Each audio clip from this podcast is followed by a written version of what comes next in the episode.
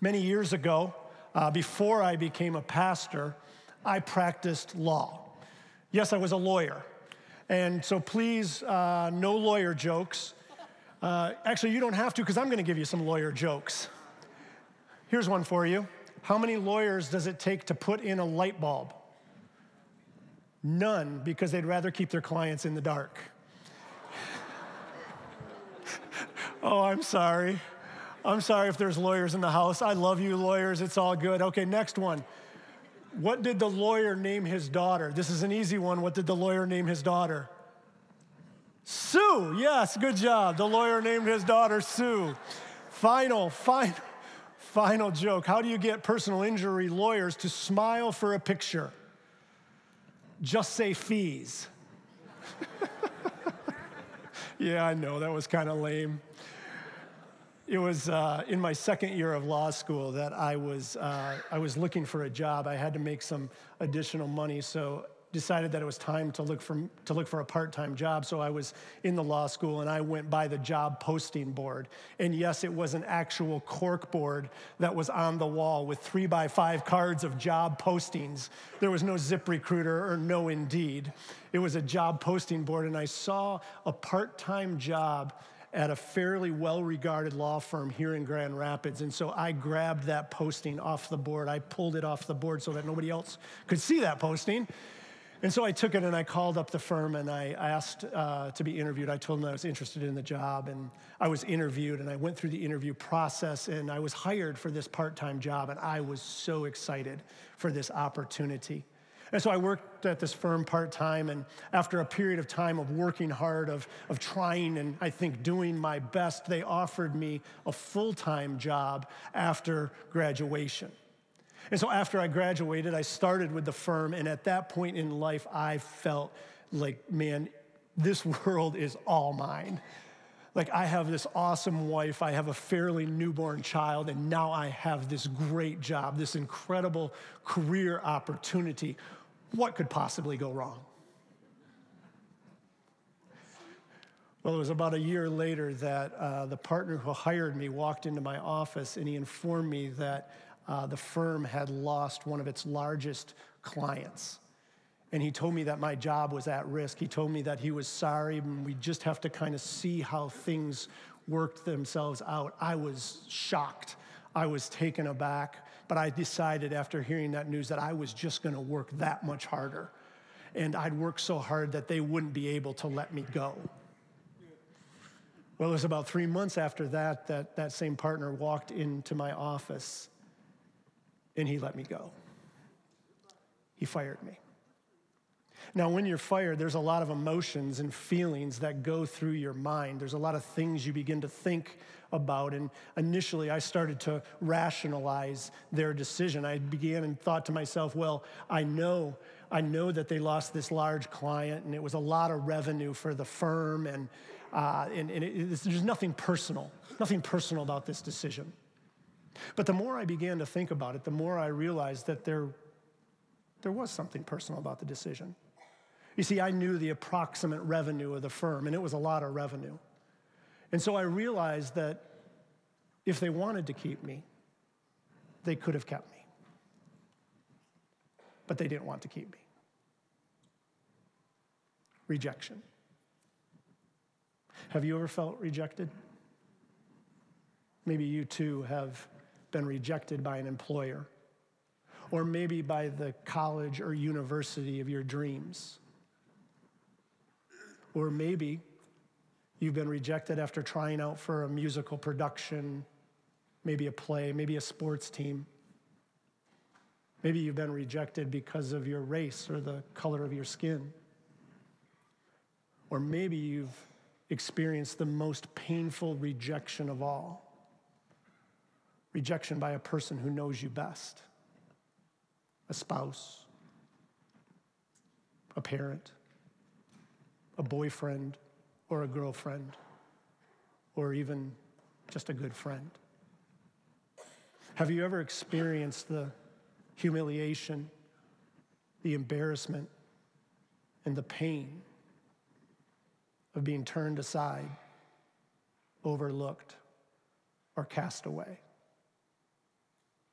It can bring us to tears. It can leave that empty feeling in our gut. It can cause our minds to, to, to wander and stray and focus on the disappointment, the doubt, and the discouragements of life. Rejection is terribly hard. And whether we like it or not, every one of us face rejection in our lives. This morning, we're going to look at a text that tells us that Jesus understood the reality of rejection. And we're going to also look at three truths and a danger that help us deal with that reality. So if you would, would you take your Bibles and would you turn to Matthew chapter thirteen? Matthew chapter thirteen. It's found on page seven ninety-five in the Bible that the church provides. I'd encourage you to follow along. There's a Bible in the rack in front of you. We've seen that most of Matthew chapter thirteen is focused on parables that Jesus tells us to explain the kingdom of heaven. This morning, we come to the final story at the end of the chapter. Jesus went back to his hometown of Nazareth, but to be clear, town is quite an overstatement. At the time of Jesus, Nazareth isn't much more than just a village. It's approximately sixty acres on the side of a hill, and it has about three to five hundred residents. So it is not a booming metropolis by any means. Jesus returns to his hometown for one final visit to be with the people who were most familiar with him. If you grew up for thirty years in a town of three to five hundred people, you knew everybody, and everybody knew you. Now let's look at Matthew thirteen, verses fifty-three through fifty-eight. When Jesus had finished these parables, he moved on from there. Coming to his hometown, he began teaching the people in their synagogue, and they were amazed. "Where did this man get this wisdom and these miraculous powers?" they asked. "Isn't this the carpenter's son? Isn't his mother's name Mary? And aren't his brothers James, Joseph, Simon, and Judas? Aren't all his sisters with us? Where did then this man get all these things?" And they took offense at him. But Jesus said to them, "A prophet is not without honor except in his own town and in his own home." And he did not do many miracles there because of their lack of faith. When you read this passage and when you think about this passage, how do you think Jesus felt? What was this interaction like for him? Now, when I read it, I think that this had to be a very difficult interaction. I think that Jesus actually was hurt by this interaction and probably experienced some level of pain. He comes back to his own hometown. He comes back to the people who know him best. And look what it says. It says they were amazed. They remarked at his wisdom. They remark about his miracles. Yet look at verse fifty-seven. It says they took offense at him. This means that they were put off by Jesus. It means that they were repelled to the point of abandoning him. These people rejected Jesus. Now, maybe it was because they thought he was a villager just like them, like he has a mom, he has a dad, he has brothers, and he has sisters. Maybe it was because they thought Jesus was on a power trip. Maybe it was because they thought Jesus thought that he knew more than them. Maybe it was because they didn't like what he was saying to them. Maybe they just didn't like his message.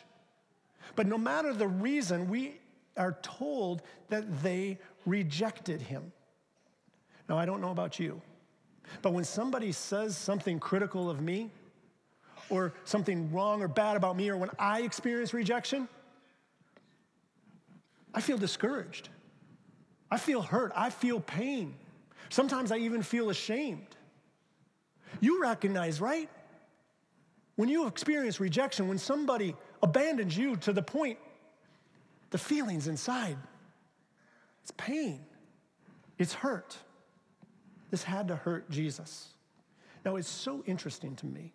In this story, we have both a testimony to Jesus' deity and to his humanity. See, theologically, we believe that Jesus has two natures.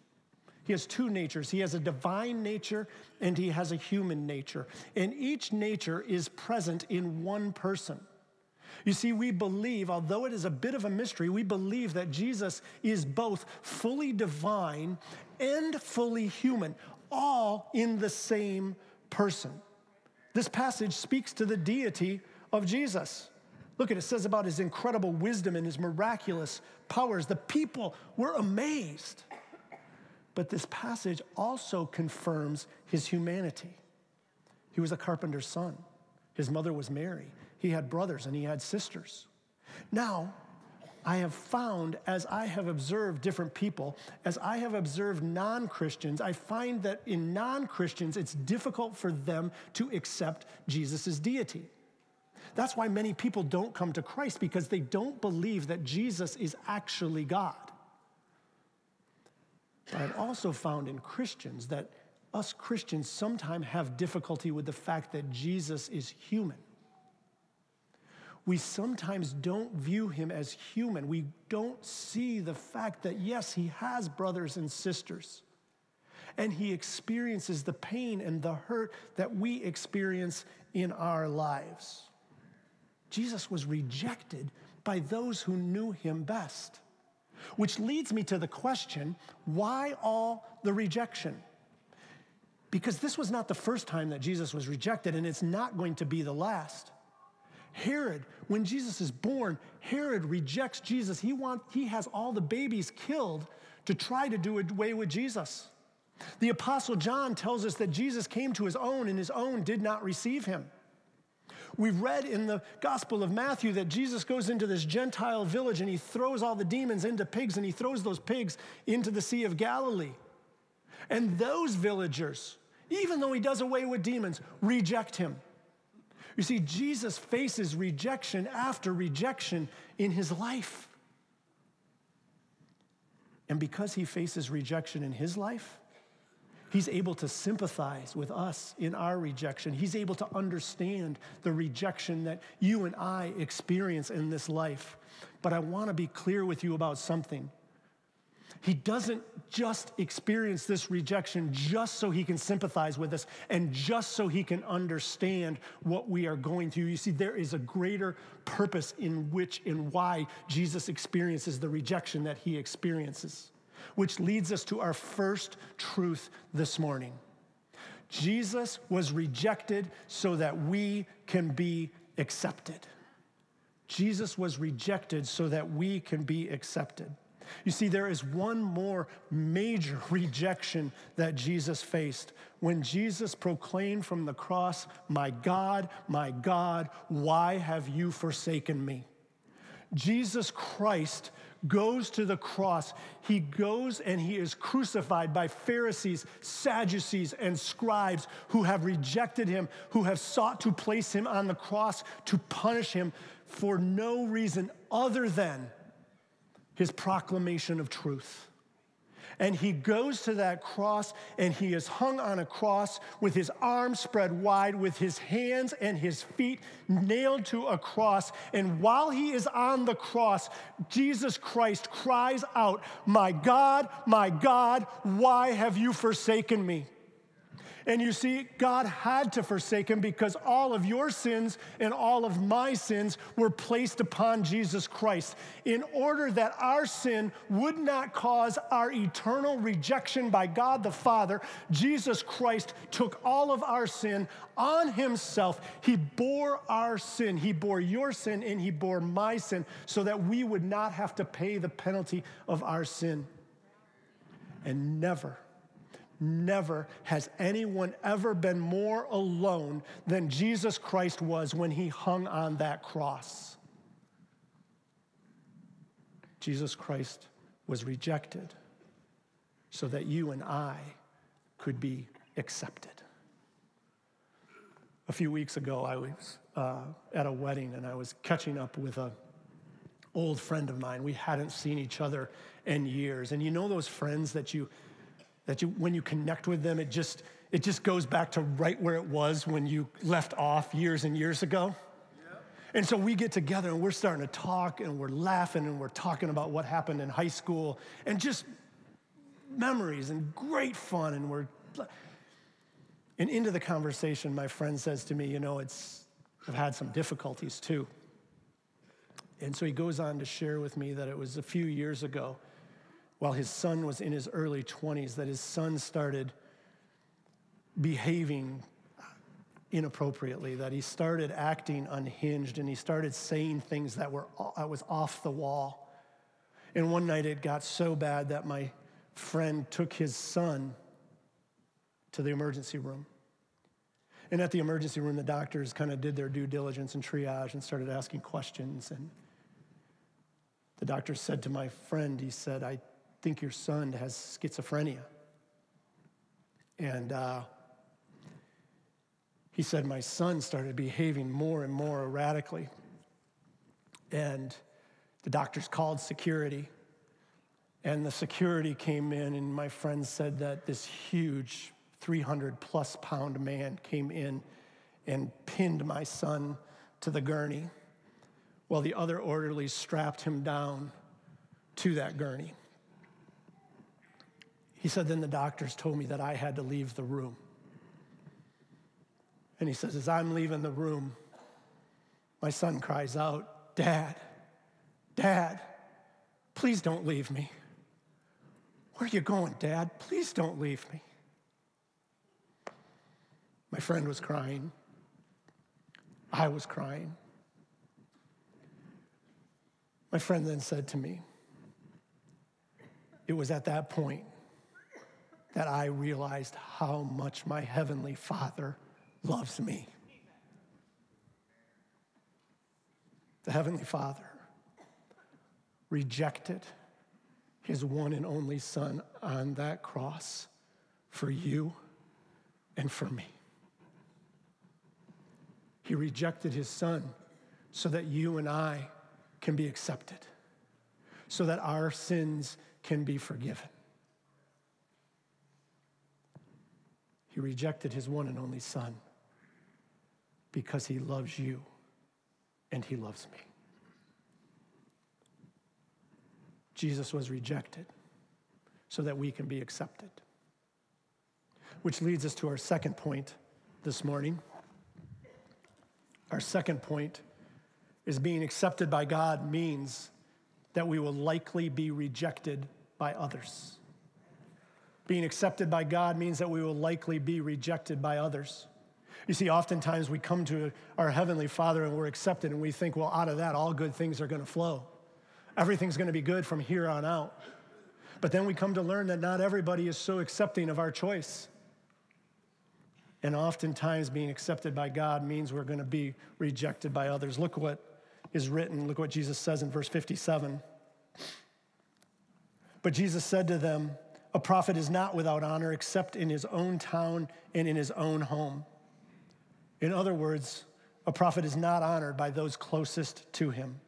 Jesus comes to his own town, to the people who know him best. They even say in the text, they know that he has crazy wisdom and miraculous powers, and they still reject him. They repel him and his message, and I think it is primarily because most people do not want to hear Jesus' message. Most people do not want to hear, repent, for the kingdom of God has come. They did not want to hear Jesus say it.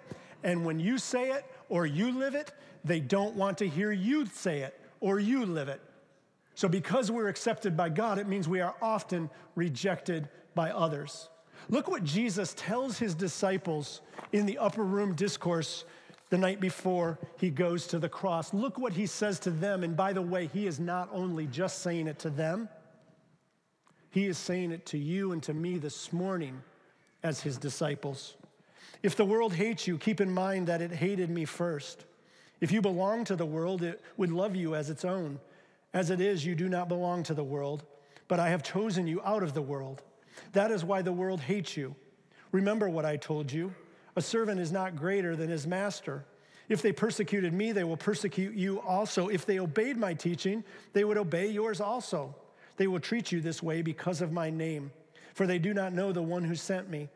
If I had not come and spoken to them, they would not be guilty of sin, but now they have no excuse for their sin. Whoever hates me hates my Father as well. If I had not done among them the works no one else did, they would not be guilty of their sin. As it is, they have seen and yet they have hated both me and my Father. But this is to fulfill what is written in their law. They hated me without reasons. My friends, when you are accepted by God, you are often rejected by others. After I was fired from the law firm, I did a lot of soul searching.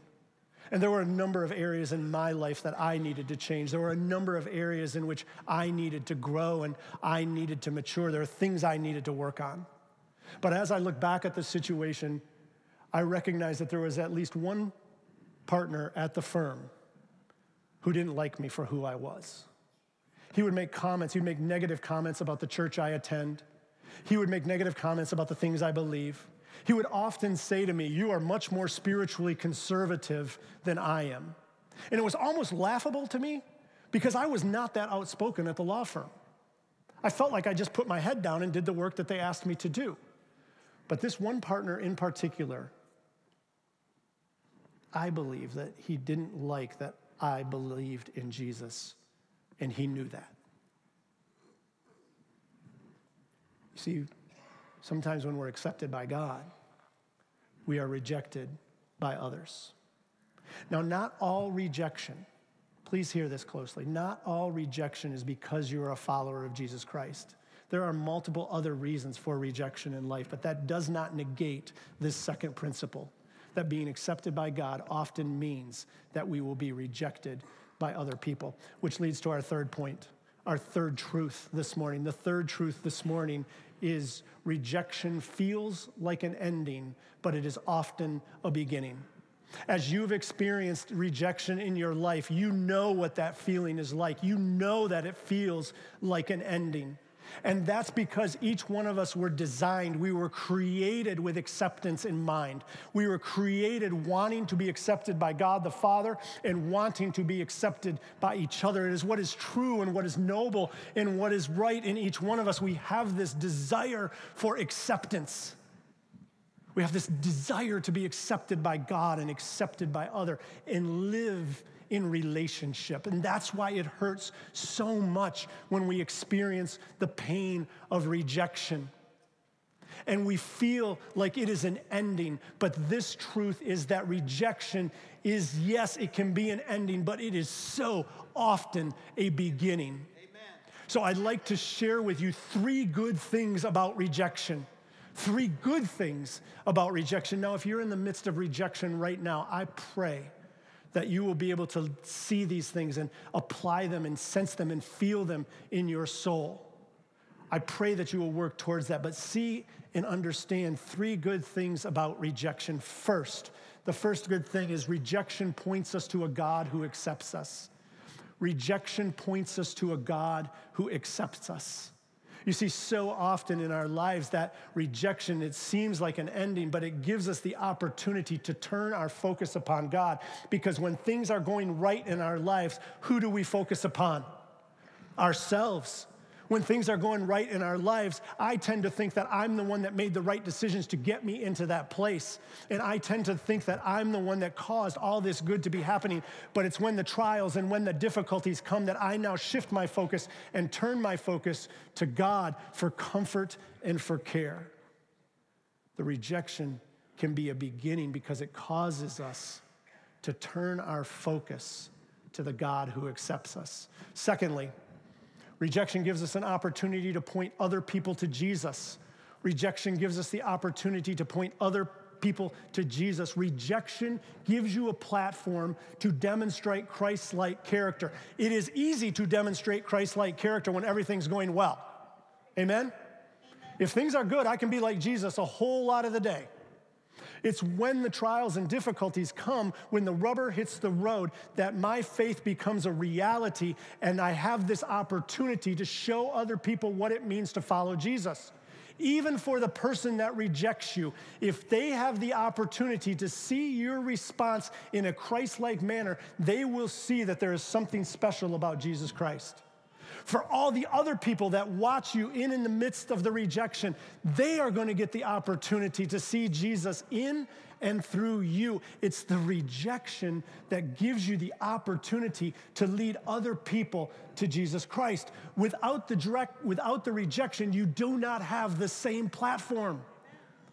The rejection gives you the platform to proclaim Jesus. Thirdly, God uses rejection to lead and shape us. He uses rejection to lead and shape us. The rejection, the hurt, the pain, the difficulty causes us to turn to God for comfort and care. And in that turning, God shows up and he starts to mold and shape us and make us more like his son, Jesus Christ. It's the rejection that causes us to become more like Jesus. It gives us that opportunity. It also is the thing that God can use to change your plan or your trajectory or lead you further into his will. And without the rejection, you would not make the changes necessary or make the choices necessary to follow the plan that God has for you. I firmly believe, I firmly believe that had I not been fired from that law firm, I would not be standing up here today. It was that rejection and a bunch of other stuff, but it was that rejection that God used to reveal his plan and to lead me in growth in Christ likeness to be able to be up here today to testify that although rejection often seems like an end, it is actually a beginning to something new that God has for you. Amen. Amen? Okay, now let's look at the danger quickly.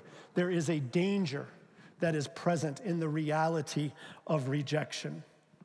The danger this morning is that you will end up like the people of Nazareth that day.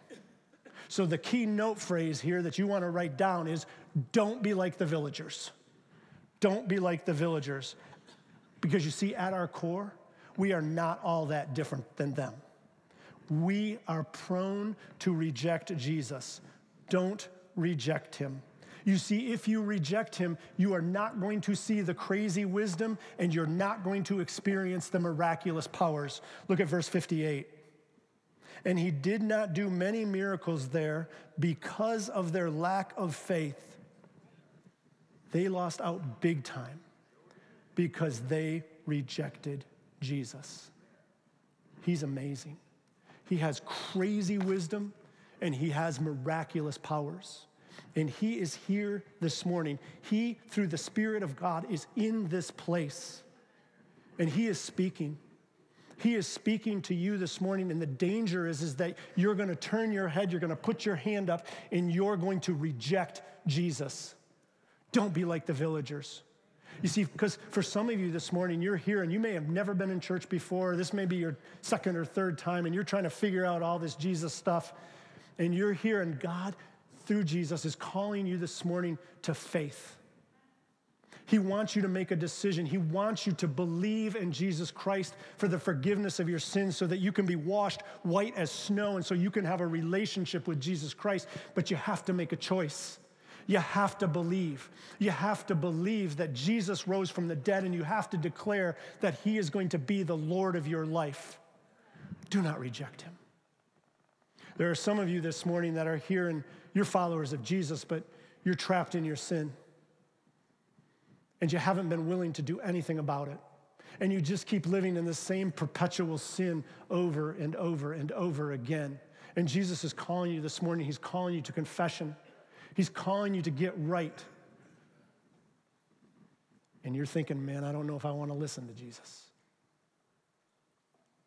Confess. Confess the inordinate amount of greed. Confess the sexual immorality. Confess the gossip, confess the slander,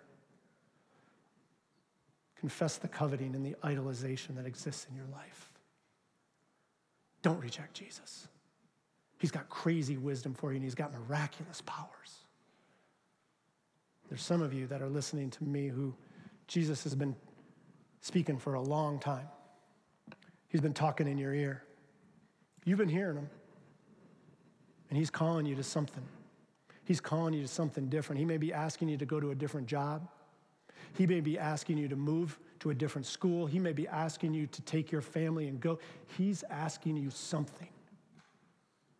And you've been listening, but you've been putting up your hand and you've not been following what he's had to tell you.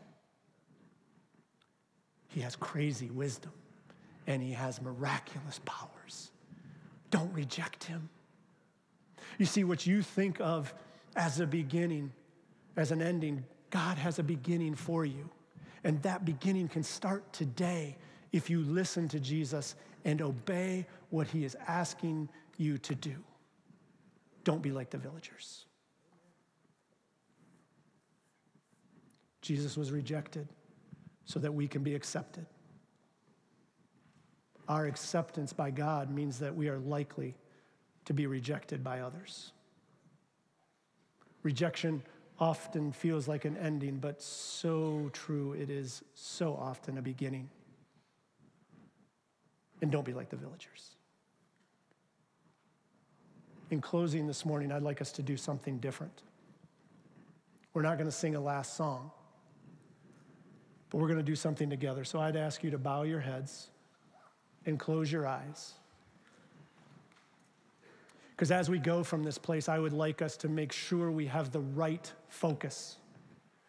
We've been talking a lot about rejection, but we have also talked about acceptance. And I want us all leaving with the reality of God's acceptance. God the Father accepts you. If you have placed your faith and trust in Jesus Christ, God accepts you. He loves you. He has demonstrated his mercy and his grace over and over again because he loves you. If you have not yet put your faith in Jesus Christ, he's calling you this morning. He's asking you to believe so that God can accept you as well. I know that you have experienced rejection in your life.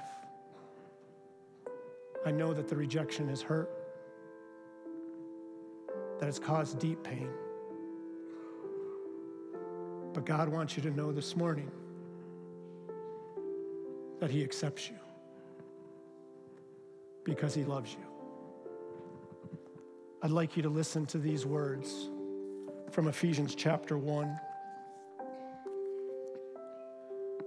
Praise be to the God and Father of our Lord Jesus Christ, who has blessed us in the heavenly realms with every spiritual blessing in Christ. For he chose us in him before the creation of the world to be holy and blameless in his sight.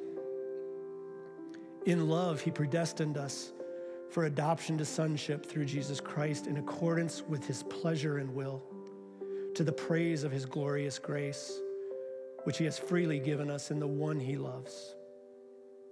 In him we have redemption through his blood, the forgiveness of sins, in accordance with the riches of God's grace that he lavished on us.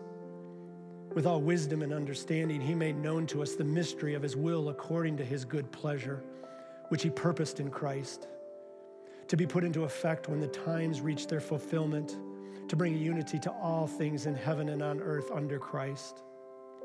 In him we were also chosen, having been predestined according to the plan of him who works out everything in conformity with the purpose of his will, in order that we who were the first to put our hope in Christ might be for the praise of his glory. And you also were included in Christ when you heard the message of truth, the gospel of your salvation. When you believed, you were marked in him with a seal, the promised Holy Spirit, who is a deposit guaranteeing our inheritance until the redemption of those who are God's possession, to the praise of his glory. I'd now like you to open your eyes, and I'd like you to look at the screen. These are the words that are identified in that passage in Ephesians chapter one. And as you leave today, I would like you to know, in the depths of your soul, that you are blessed,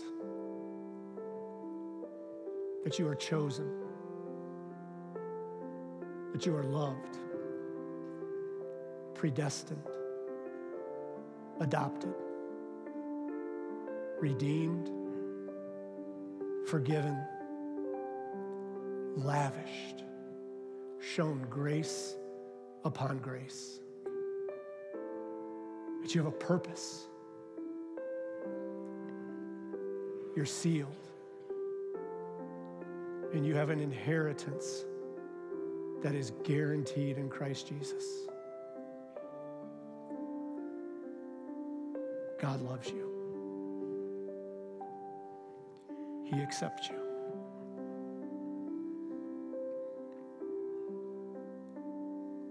I pray that today you will know the love of your Heavenly Father through His Son, Jesus Christ. Would you please pray with me?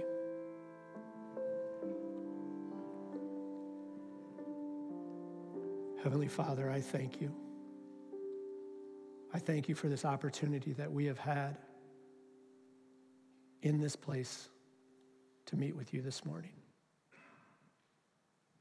Lord, I recognize that many in this room, most in this room, all of us in this room, have dealt with rejection in our lives. Lord, I pray that through your Spirit, you would help each one of us see through the rejections of this life and focus upon your acceptance of us, the love that you have demonstrated for us day after day, grace upon grace.